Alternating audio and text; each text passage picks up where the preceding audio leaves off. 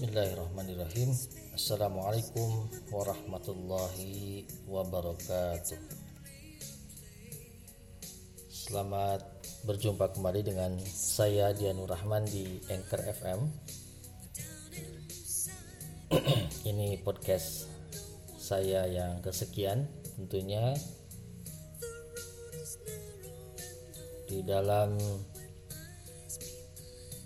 mata kuliah Introduction to Criticism. Dan kali ini kita akan membicarakan sesuatu hal yang sangat menarik tentunya. Dan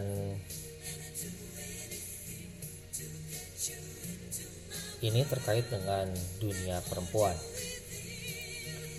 Selalu ada suatu hal yang menarik di dalam diri perempuan untuk dibahas. Ya, baik saudara-saudara, apa kabar semuanya? Para netizen yang budiman dan budiwati khususnya mahasiswa mahasiswiku semester 5 yang mengambil mata kuliah Introduction to Criticism. Semoga Anda baik-baik saja, selalu sehat, ceria, selalu berbahagia tetap jaga kesehatan jaga imunitas tubuh sampai vaksin disuntikan ke tubuh Anda. Ya pasti Anda akan kena vaksin ya karena prioritasnya di usia 18 sampai 59 tahun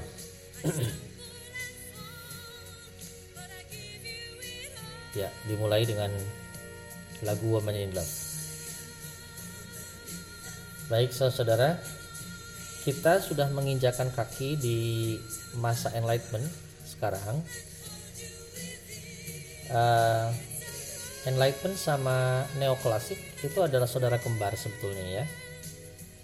Pekan kemarin saya menjelaskan tentang neoklasik dan uh, saya membahas Alexander Pope seperti yang juga Anda bahas terutama oleh para presenter di uh, presentasi sebelumnya. Dan antara neoklasik dan enlightenment ketika saya bilang barusan itu adalah saudara kembar berarti pada dasarnya enlightenment juga adalah anak sah dari renaissance dan ketika saya bilang anak sah dari Renaissance tentunya akan kembali kita diingatkan pada bagaimana gejolak ilmu pengetahuan bagaimana perkembangan ilmu pengetahuan bagaimana perkembangan e, rasionalitas dan rasionalisme yang diagungkan tentunya menjadi bagian yang tidak terpisahkan dari perubahan zaman dari uh, perkembangan zaman.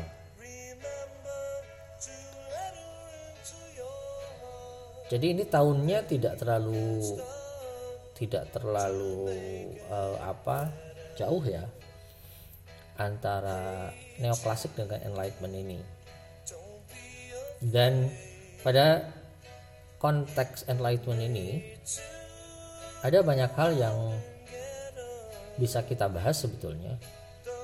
Uh, terutama bagaimana rasionalisme yang diagung-agungkan itu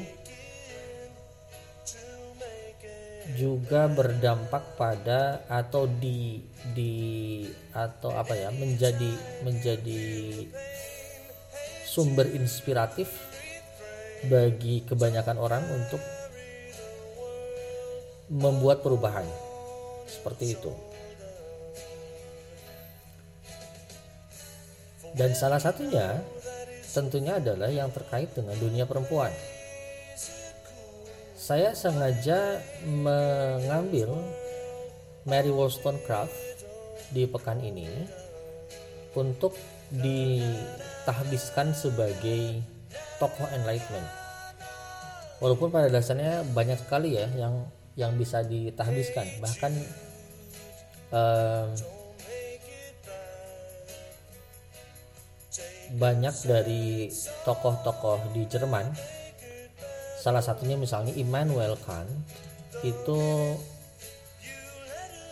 menjadi tolak ukur atau sandaran utama dari perkembangan enlightenment di Inggris.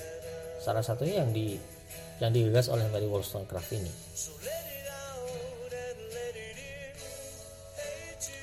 Uh, dan Mary Wollstonecraft tentunya itu sedikit banyak atau uh, ya sedikit banyaknya itu diinspirasi oleh pemikiran dari Immanuel Kant terutama konsep-konsep mengenai kesetaraan akal bagaimana bagaimana manusia itu dilahirkan dengan akal yang sama dengan potensi akal yang sama maksudnya Uh, Anda boleh membaca konsep itu di tulisan Immanuel Kant yang berjudul Critic of uh, Pure Reason dan Critic of Judgment ya. Tapi terutamanya di Critic of Pure Reason. Itu tulisan dari Immanuel Kant. Dan itu khas enlightenment.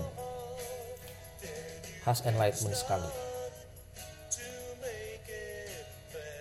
Makanya biasanya uh, kalau kalau neoklasik sering ditahbiskan ke konteks keinggrisan kalau enlightenment biasanya sih seringnya ditahbiskan atau dinobatkan atau di, ditempelkan ke konteks pemikiran-pemikiran orang Eropa. Eropa daratan maksudnya. Eropa kontinental. Termasuk salah satunya Jerman.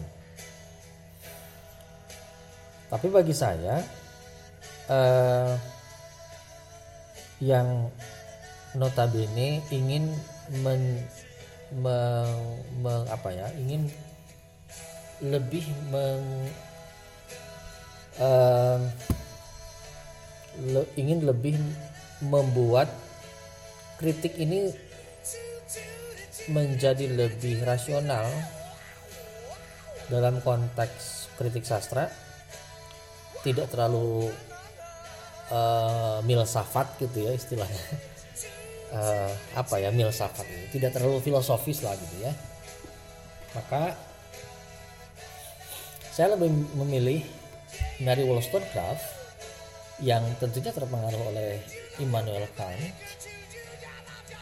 uh, untuk dijadikan batu sandaran atau batu loncatan atau sandaran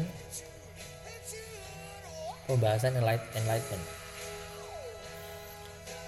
Kenapa seperti itu? Karena uh, konsep kesetaraan akal yang diungkapkan oleh Immanuel Kant itu betul-betul di uh, diterapkan ya, betul-betul menjadi menjadi pisau bedah untuk membahas masalah-masalah sosial oleh Mary Wollstonecraft, terutama kedudukan kaum perempuan pada masa itu di abad 18. Oleh karenanya,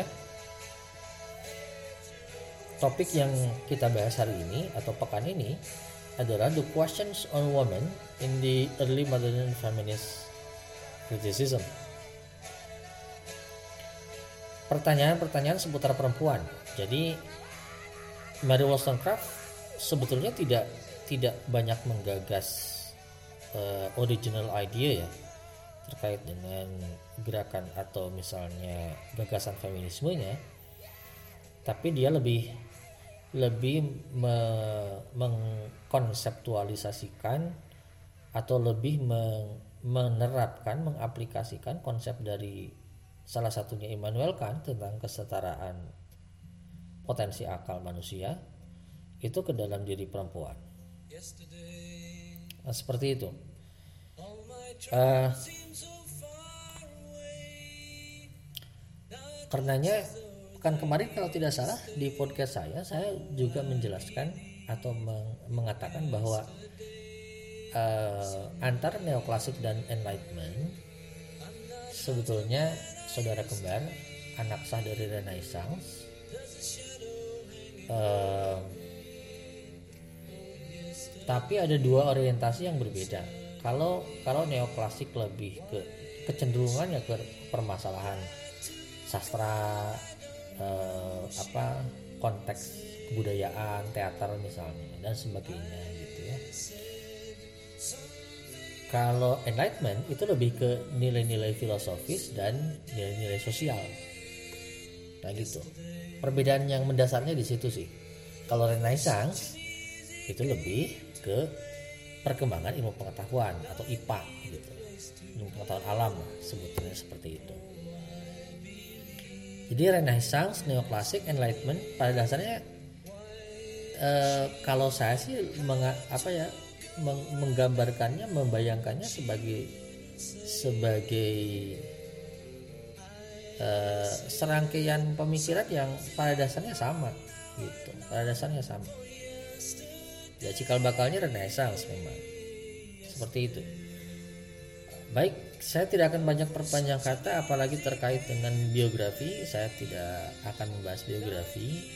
Seperti biasa biografi urusan Wikipedia ya silahkan. Anda boleh internet uh, apa uh, googling. Banyak sekali kalau biografi.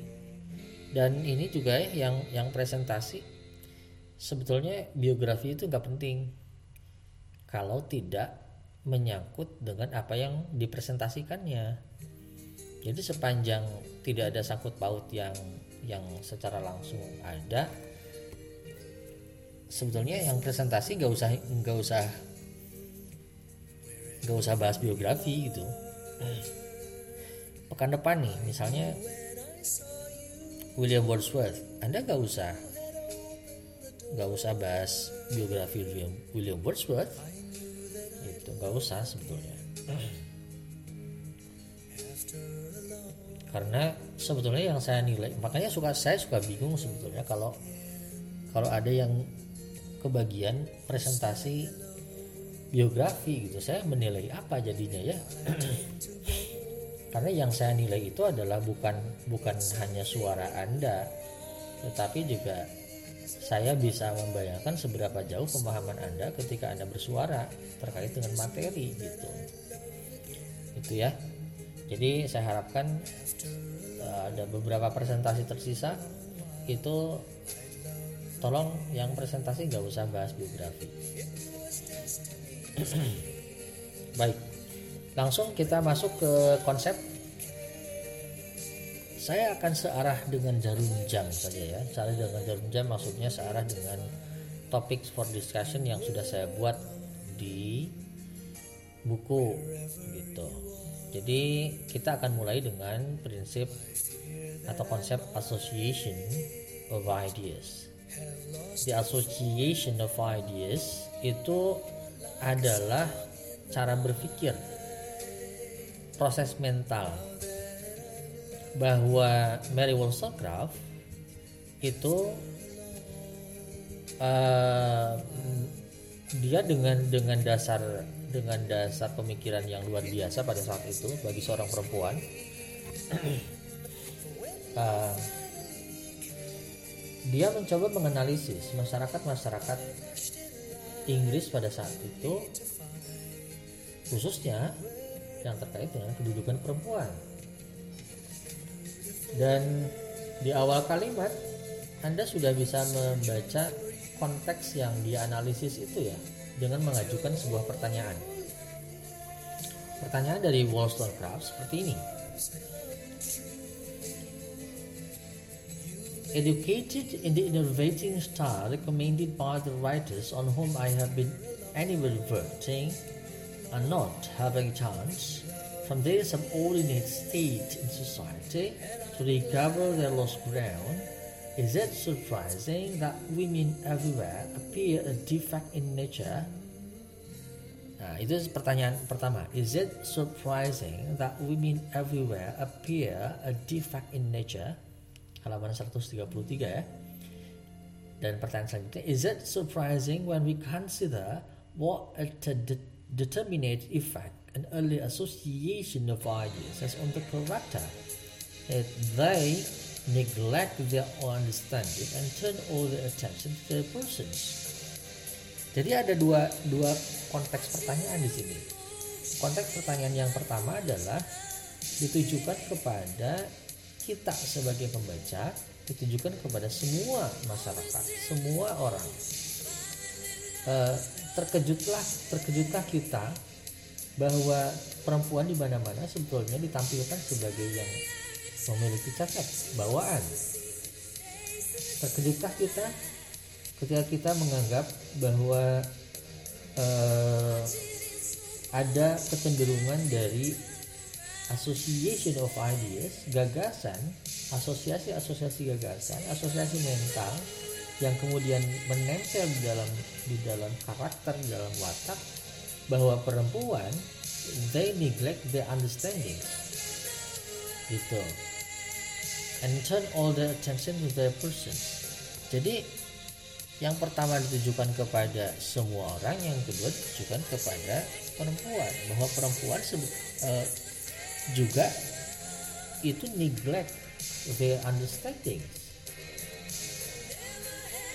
nah gitu ya. Nah jadi dari berdasarkan pertanyaan itu maka Mary Wollstonecraft kemudian memunculkan bahwa association of ideas ini menjadi penting karena baik laki-laki maupun perempuan itu menganggap bahwa uh, kehidupan laki-laki dan perempuan sudah sudah sewajarnya seperti itu adanya seperti yang ditampilkan masyarakat terutama masyarakat Inggris pada saat itu. Nah, oleh karenanya Wollstonecraft kemudian bilang bahwa di halaman selanjutnya masih meneruskan the great advantages which naturally result from storing the mind with knowledge are obvious from the following considerations. The association of our ideas is either habitual or instantaneous, and the latter mode seems rather to depend on the original temperature of the mind and on the will. Dan selanjutnya selanjutnya. Jadi bisa disarikan dari halaman 134 itu begini bahwa masyarakat Inggris khususnya pada saat itu itu cenderung melihat laki-laki dan perempuan dengan pola pikir yang berbeda. Gitu. Atau laki-laki dan perempuan itu memiliki pola pikir yang berbeda. Dan itu diiakan diamini oleh semua orang. Perbedaannya di mana? Bahwa men itu cenderung habitual cenderung memiliki kema kemauan, memiliki will, cenderung kemudian meng, meng, menyandarkan gagasan-gagasannya, menyandarkan pemikiran-pemikirannya lewat reason, lewat akal, gitu kan? Oh, dan oleh karenanya laki-laki menjadi powerful. Sedangkan perempuan itu cenderung instantaneous cenderung bukan bukan sebuah hal yang habit. Berpikir kritis itu bukan sebuah hal bukan suatu hal yang habitual bagi perempuan. Karena apa? Karena perempuan berpikirnya selalu instantaneous. Perempuan selalu uh, instan. Gitu. Uh, ekspresif. Berbicaranya um, apa adanya. Tidak tidak digodok dulu gitu, tidak dipikir dulu. Dan itu menghasilkan bukan kemauan, bukan will kalau laki-laki menghasilkan will karena habitual. Tapi kalau perempuan itu menghasilkan temperature of mind, kata Wollstonecraft. Temperature of mind itu adalah moody gitulah ya, moody. Uh, perempuan itu berubah-ubah. Jadi pikirannya temperaturnya itu berubah-ubah. Gitu. Jadi ada kadang panas kadang dingin. Gitu ya. Uh, anda yang perempuan jangan dulu mengamini ini ya. Ini dan ini bu ini pun sekali lagi saya tegaskan ini ini bukan bukan konsep dari Wollstonecraft ini adalah lagi-lagi apa yang dilihat oleh Wollstonecraft di masyarakat Inggris bahwa kecenderungannya pola pikirnya seperti ini oke okay. jadi temperature of mind jadi ya contoh konkret temperature of mind itu eh, sekarang tersenyum beberapa detik kemudian tiba-tiba berubah jadi ngambek misalnya. Nah itu itu perempuan katanya. Apakah anda yang perempuan me merasakan seperti itu? Ya tinggal ditanya saja pada diri anda. Uh, seperti itu ya. Tapi ini gambaran masyarakat abad 18 loh di Inggris. Oke okay, kita lanjutkan. Temperature of mind. Itu uh, proses berubah-ubahnya pikiran yang tidak memiliki kemampuan yang kemauan yang keras, tidak memiliki strong will gitu ya untuk untuk ikut terlibat di dalam uh, proses berpikir kritis misalnya itu karena salah satu poin utamanya perempuan itu tidak mendasarkan pemikirannya pada reason tetapi pada heart pada hati pada perasaan, pada rasa, yang akhirnya membuat dirinya itu powerless, tidak memiliki kekuatan yang yang eh, signifikan di dalam masyarakat gitu, karena selalu hati, selalu hati. Eh, perempuan selalu berbicara karena aku hatiku pedih merasakan ini. Ya selalu selalu seperti itu. Cenderung oke okay lah mungkin hari ini bilangnya cenderung lebay gitu. Lalu ada yang protes. Wah nggak bisa begitu pak. Saya enggak misalnya. Iya ya justru itu. Justru nah ini akan ketemu nanti ya jawabannya justru anda itu jangan jangan seperti ini harusnya. Gitu. Kalau tidak mau disebut perempuan abad 18 nah dari konsep mengenai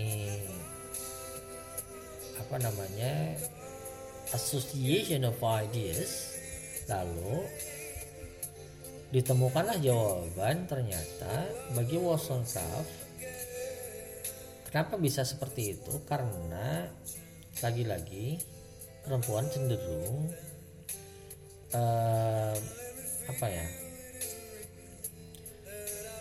Cenderung menikmati kebodohannya sendiri dengan mengabdi dirinya pada cinta. Dengan mengabdikan dirinya pada cinta. Cinta Nah, ini konsep cintanya Mary Wollstonecraft itu without deigning to reason tanpa ada keterlibatan sama sekali dengan akal. Cinta itu tidak ada kaitannya dengan akal gitu loh. Without deigning to reason. Dan itulah yang kemudian membuat perempuan menjadi bodoh. Gitu. Bagi Wollstonecraft, perempuan itu harusnya mengembangkan esteem, bukan love. Gitu Esteem itulah yang kemudian akan membuahkan friendship dan equality. Friendship and equality. Jadi perempuan itu uh, tidak tidak menjadi ya hari ini anda bilangnya bucin gitu ya tidak tidak jadi bucin tidak jadi budak cinta tetapi justru dengan konsep esteem itu meng, apa, mengubah cinta ini menjadi semacam friendship dan equality. Bahwa laki-laki dan perempuan itu pada dasarnya memiliki kesempatan yang sama gitu. Potensi akal juga sama. Potensi akal sama kesempatannya sama dan dan lain sebagainya. Pada dasarnya sama saja gitu. Tidak ada yang beda karena toh manusia. Adapun ada banyak orang yang misalnya berpikir ya kodrat perempuan ya anda harus harus paham dulu mana kodrat mana konstruksi budaya gitu loh.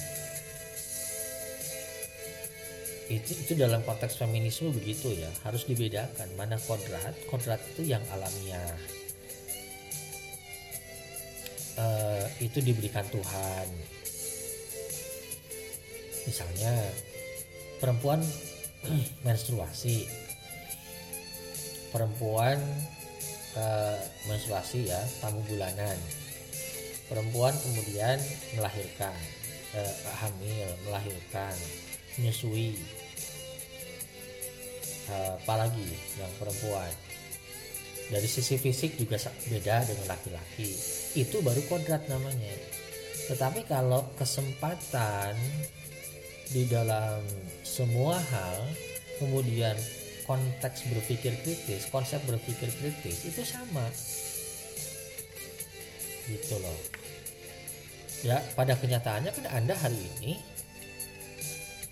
eh, baik laki-laki dan perempuan sama-sama menikmati pendidikan tinggi. Ini sebetulnya yang dicita-citakan oleh Mary Wollstonecraft. Gitu. Ini yang kemudian menjadi uh, permasalahan bahwa andai saja perempuan pada masa itu ya, pada masa Mary Wollstonecraft itu terdidik dengan baik, terdidik dengan baik seperti halnya laki-laki, diberi pengetahuan matematika, sejarah, filsafat dan sebagainya, eh, apa astronomi, ilmu pengetahuan alam gitu kan, geometri dan sebagainya, maka perempuan juga akan sama punya kesempatan dengan laki-laki mengembangkan pemikiran kritis, mengembangkan pola pikir yang yang eh, terdidik, yang liberal, yang kemudian uh, perempuan bisa mengembangkan dirinya. Tidak hanya bucin tidak hanya folis tidak hanya me menikmati kebodohannya sendiri tetapi juga bisa mengembangkan dirinya sendiri untuk bisa berkontribusi di dalam peradaban di dalam kehidupan. Nah seperti itu. Anda bisa melihat di halaman 138 Di paragraf yang dimulai, were women more rationally educated, could they take a more comprehensive view of things? They would be contented to love but once in their lives, and after marriage, calmly let passion subside into friendship, into that tender intimacy, which is the best refuge from care, yet is built on such a pure, still affection that idle jealousies would not be allowed to disturb the discharge of the sober duties of life or to engross the thoughts that ought to be otherwise employed. That is the state in which many men live, but few, very few women. Nah gitu. Jadi, andai saja perempuan terdidik dengan baik seperti halnya laki-laki, could they take a more comprehensive view of things? Mereka ah, mereka ini perempuan. Perempuan itu akan sama dengan laki-laki bisa mengembangkan uh, uh, pandangan-pandangan terhadap semua hal dengan komprehensif. Tidak melulu dengan hati tidak tidak melulu dengan perasaan. Seperti itu. They would be contented to love but once in their life jadi yang yang seperti itu akan akan jatuh cinta itu hanya satu kali dalam seumur hidup. And after marriage calmly that passion subside to friendship. Dan ketika pernikahan itu terjadi uh, harus diingat ya Mary Wollstonecraft tidak anti pernikahan. Karena feminisme yang dibangunnya adalah feminisme liberal yang lebih menitik beratkan pada bagaimana perempuan bisa mendapatkan pendidikan makanya early modern feminism disebutnya. Uh, liberal feminism ini. Ya dan and calmly that passion subside into friendship into the tender intimacy. Jadi friendship esteem ini bentukan esteem, friendship, equality gitu. Jadi di dalam konteks pernikahan itu bagi Wollstonecraft itu sama saja. Batas-batas eh, apa? Batas-batas yang di yang diinginkan untuk bisa saling bekerja sama antara laki-laki dan perempuan di dalam satu satu lembaga pernikahan misalnya satu konteks pernikahan itu harus saling harus saling bekerja sama. Tidak ada bedanya jadi laki-laki apakah laki-laki tidak boleh uh, mengurus anak tidak boleh ganti popok misalnya? Justru justru harus. Harus belajar itu. Apakah perempuan tidak boleh uh, apa bekerja? Boleh saja. Gitu tetapi juga jangan melupakan uh, pendidikan di dalam keluarganya nah seperti itu anak-anaknya misalnya itu salah satunya adalah uh, pendidikan yang diawali oleh ibu Nah, karena pendidikan diawali oleh ibu, maka si ibunya ini harus terdidik dengan baik gitu. Itu loh maksudnya.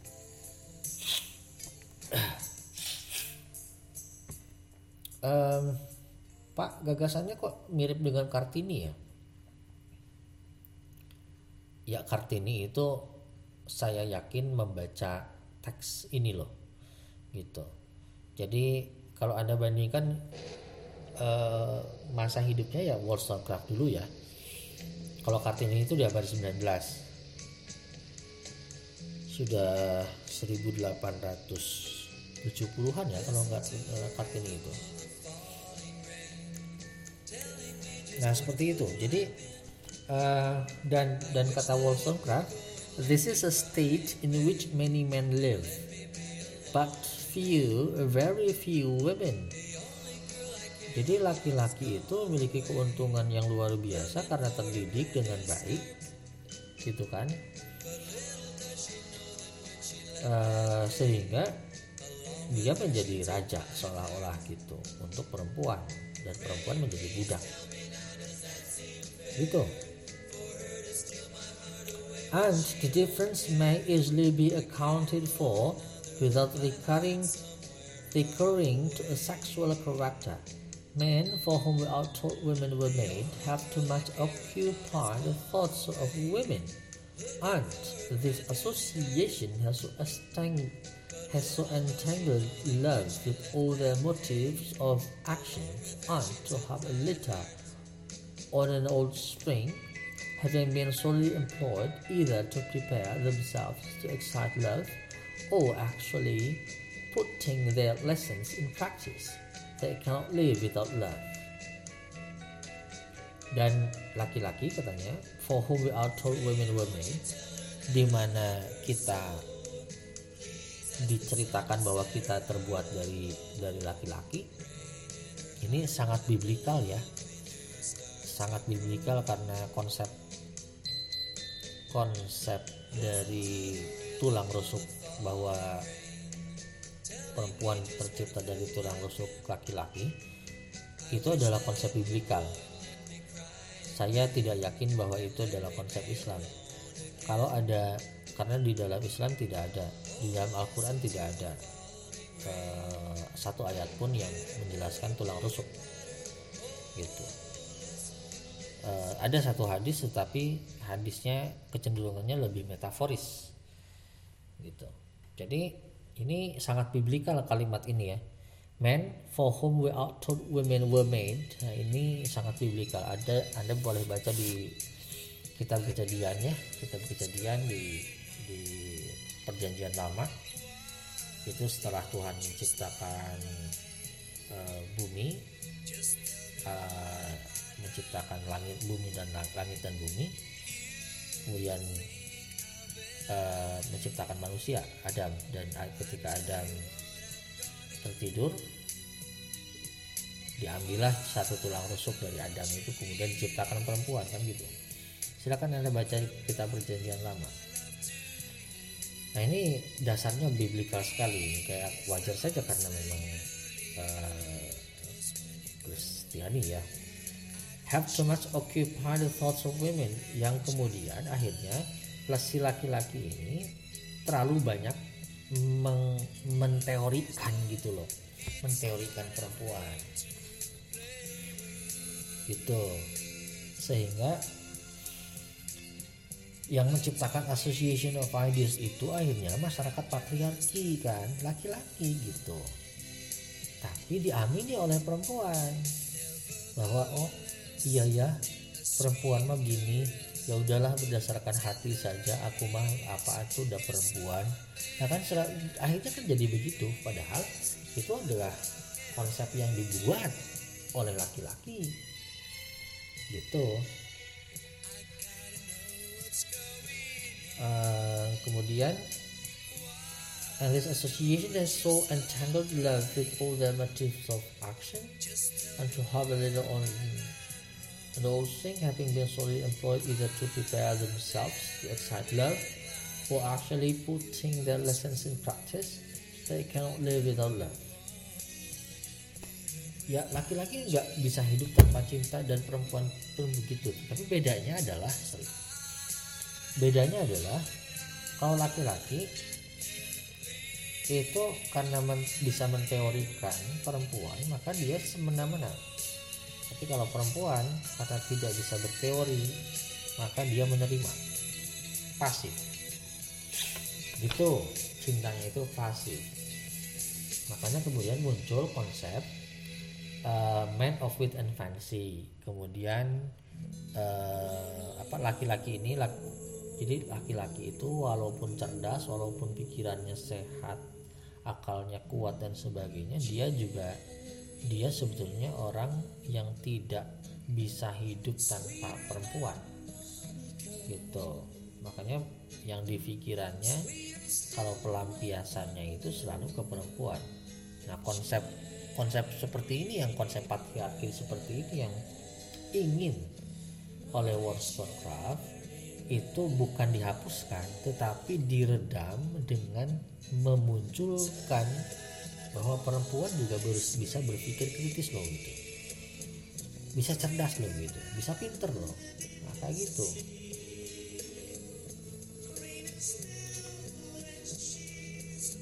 Ya seperti itu ya. Itu di bab yang uh, yang diambil di sini bab bab 6 ya. Lalu kita langsung masuk ke bab 13 nah kan tadi dijelaskan andai saja perempuan berpendidikan maka dia tidak akan seperti itu katanya dia tidak akan menikmati kebodohan konsep yang diberikan oleh laki-laki seperti apa adanya seperti itu saja. Nah, di bab 13 ini kita menemukan jawaban emang emang kenapa dengan pendidikan perempuan pada saat itu apa yang diberikan pada perempuan asupan gizi apa yang yang diberikan kepada perempuan Nah, yang jelas yang bisa masuk pendidikan formal itu cuma laki-laki. Perempuan pendidikannya di rumah. Mereka disuguhi, mereka dikasih bacaan. Bacaan, tetapi apa bacaannya? Novel, saudara-saudara. Novel yang bagaimana? Novel yang sentimental. Gitu. Nah, kalau hari ini makanya di beberapa diskusi di uh, kelas kita kemarin itu saya bilangnya drakor ya atau sinetron drama head gitu drama Korea jadi yang disuguhi ke perempuan itu Anda bayangkan bayangkan saja kalau Anda sebagai perempuan abad 18 Anda tidak masuk SD, SMP, SMA bahkan Anda tidak masuk pula perguruan tinggi juga gitu ya.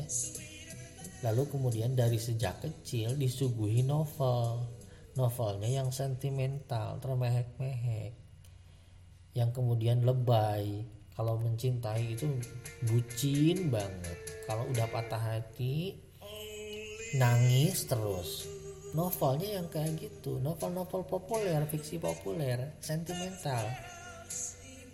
Gitu loh. Bayangkan gimana pembentukan karakternya perempuan? Kan lemah ya. Bucin. Bucinnya bucin banget gitu loh. Nah seperti itu There are many, many follies in some degree peculiar to women, since against reasons of commission as well as omission, but all flowing for ignorance or prejudice. I shall only point out such as appear to be particularly injurious to their moral character, and in, in, when voting on them, I wish especially to prove that the weakness of mind and body, which men have endeavored, impelled by various motives, to perpetuate, prevents the discharging the peculiar duty of their sex. Nah, gitu. Another instance of the feminine weakness of character, often produced by a confined education, is a romantic twist of the mind, which has been very properly termed sentimental. Women subjected by ignorance to sensations and only taught to look for happiness in love, refine and sensual feelings, and adopt metaphysical notions respecting that passion, which lead them shamefully to neglect the duties of life and frequently in the midst of the sublime refinements they plunge into actual vice. Coba. Wow. Mary Wollstonecraft begitu begitu keras ya. Mengkritik perempuan. Uh, ke kebodohannya ketidak ketidakmauannya berpikir gitu kan. Uh, itu jelas kemudian memunculkan satu satu keumuman di dalam di dalam konsep perempuan bahwa perempuan itu sentimental, romantic twist of the mind. Dan itu dihasilkan akibat dari pendidikan yang salah. Karena di, disuguhi novel novel-novel yang bagi Wollstonecraft itu stupid novelist. Gitu. Fiksi-fiksi populer itu semuanya adalah uh, stupid novels. Seperti itu itulah yang menghasilkan kebodohannya jadi yang diinginkan oh ada katon bagaskara di sini. Ternyata campur ya.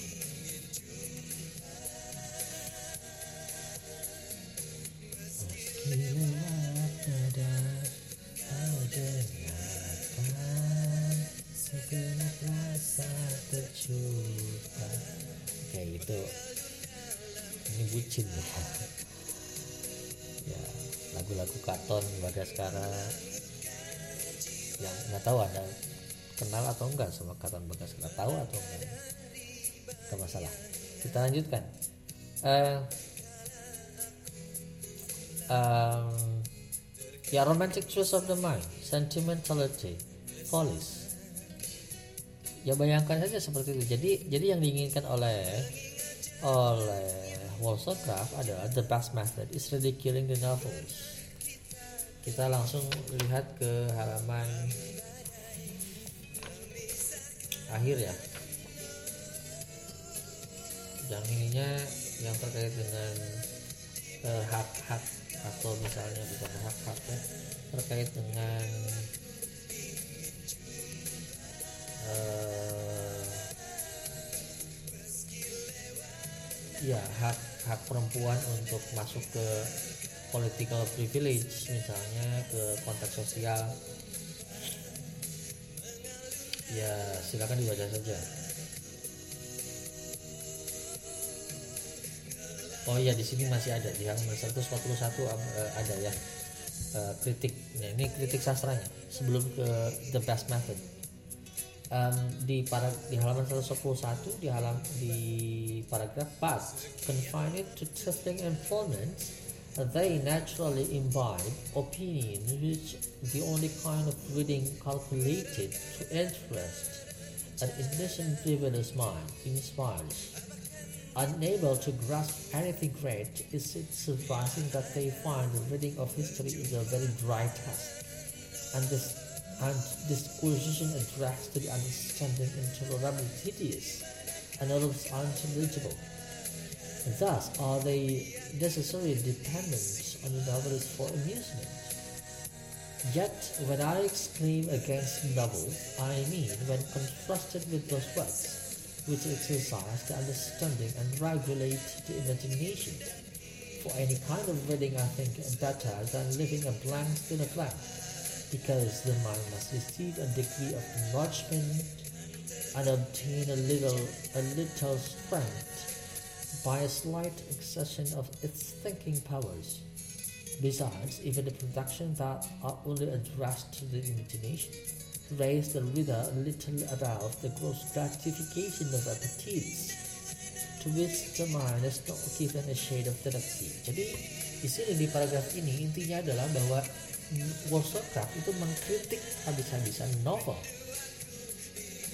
dengan melawan novel maksudnya adalah bagi Wollstonecraft bukan bukan tidak boleh membaca novel tetapi I mean when contrasted with those works which exercise the understanding and regulate the imagination. Ketika dikontraskan dengan pendidikan para pria, para para laki-laki yang notabene diasah oleh filsafat, diasah oleh matematika, diasah oleh geometri, oleh astronomi, oleh biologi, oleh yang lain-lain sejarah misalnya. Yang kemudian exercise the understanding gitu. And regulate the imagination dan bisa mengatur imajinasinya sesuai dengan kapasitas akal. Tidak bucin gitu tidak tidak lebay. Jadi bisa mengukur nah ini ini kritik kritik sastranya di sini gitu bahwa seberapa seberapa jauh karya sastra itu bisa membentuk karakter yang yang bucin, yang lebay, yang kata Wollstonecraft di sini taught to look for happiness in love, refine on sensual feelings, and adopt metaphysical notions, respecting that passion. Nah, yang yang seperti itu yang tidak boleh. Kata Wollstonecraft yang kita maksudkan langsung ke the best method the best method di halaman 143 I believe that can be adopted to correct a fondness for novels is to ridicule them not indiscriminately for them. It would have little effect. But if a judicious, judicious person with some turn for humor would read several to younger and point both by tones and up comparison with pathetic incidents and heroic practice in history have foolishly and ridiculously caricatured human nature.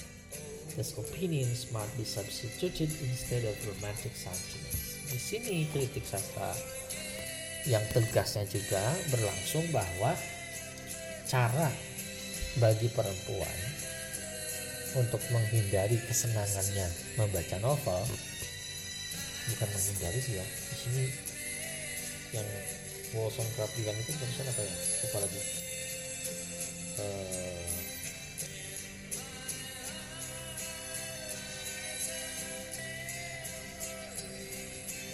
to correct nah untuk membenarkan. Mengoreksi mengoreksi uh, mengoreksi kesenangan para perempuan membaca novel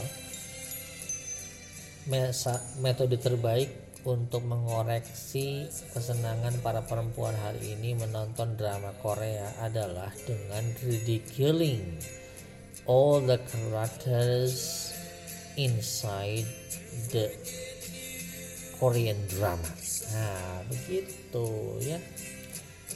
Jadi begini intinya, boleh nonton drakor, boleh nonton sinetron, boleh baca novel picisan, Dilan dan sebagainya, fiksi populer dan sebagainya. Tapi ingat bahwa itu fiksi. Itu bukan sejarah, itu bukan fakta, itu bukan realitas. Itu imajinasi dari para penulis yang kalau Wollstonecraft menyatakannya how foolishly and uh, apa? Di sini.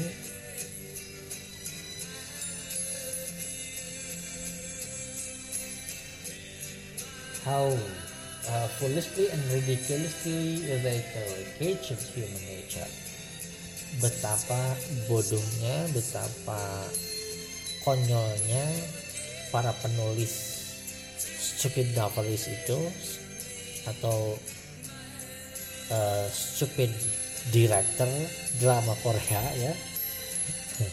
Boleh anda protes silakan habis-habisan ini podcast saya yang tersindir uh, karena anda penyuka drama Korea silakan. Tetapi yang jelas kata Wollstonecraftnya seperti itu. Saya hanya menganalogikan untuk hari ini saja konteks masa kini ya ya sama saja fiksi picisan novel picisan drama Korea kan seperti itu.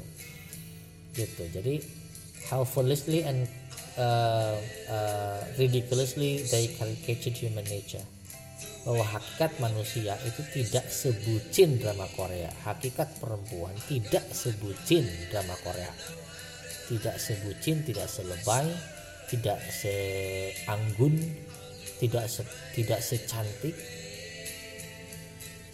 uh, drama Korea. Seperti itu. Jadi harap diingat itu fiksi itu imajinasi. Jadi kalau sudah nonton drakor silakan anda nonton uh, Anda silakan nonton drakor tetapi setelah Anda nonton Anda tidak usah lebay dengan menangis menangis si ceritanya selama seminggu lebih misalnya. Nggak usah. Itu yang kemudian membuat perempuan akhirnya terjebak lagi seperti perempuan abad 18 seperti yang digambarkan oleh Mary Wollstonecraft. Ya, hati-hati, akal harus dipakai, reason dipakai, kata Wollstonecraft. Dan bagi Wollstonecraft, ini yang eh, kata-kata uh, yang menjadi kuat bagi semua orang bagi Wollstonecraft, I do not wish women to have the power over men, but to have the power over themselves. Saya tidak berharap perempuan itu memiliki kekuatan untuk menguasai laki-laki. Tetapi saya berharap bahwa perempuan memiliki kekuatan untuk mengatasi dirinya sendiri. Si yang diharapkan sederhana yang diharapkan oleh Mary Wollstonecraft perempuan harus bisa mengatasi dirinya sendiri. Perempuan tidak usah lebay perempuan tidak usah bucin perempuan tidak usah seperti yang ditayangkan oleh drama Korea. That's it. Teori ini teori ini yang yang yang neoklasik yang enlightenment yang berorientasi pada akal pekan depan akan dihancur leburkan oleh romantik. Justru romantik ingin semua orang bisa berbicara lewat hati dan perasaan. Asik ya? Pertarungannya semakin asik. Oke, itu saja yang dapat saya sampaikan untuk podcast saya kali ini. Terima kasih atas kesetiaan Anda untuk mendengarkan podcast saya, mendengarkan penjelasan saya. Uh, mohon maaf atas kekurangan-kekurangan saya di dalam menjelaskan karena tetap saja walaupun ini adalah voice ini suara tetap tidak bisa menggantikan tidak dapat menggantikan real classroom tetap ya. Anda akan sangat ini pembahasan-pembahasan yang seperti ini sebetulnya pembahasan yang biasanya sih dinanti sangat dinanti oleh oleh kelas introduction to criticism ya. Karena suka seru di kelas itu tapi ya apa daya karena situasinya seperti ini. Tetap semangat saja tetap sehat tetap bahagia tetap ceria jaga imunitas tubuh dengan tetap uh, menjaga kebahagiaan di dalam pikiran kita tetap optimis. Baik demikian terima kasih sekali lagi wabillahi taufiq wal hidayah. Assalamualaikum warahmatullahi wabarakatuh. Terakhir Scorpion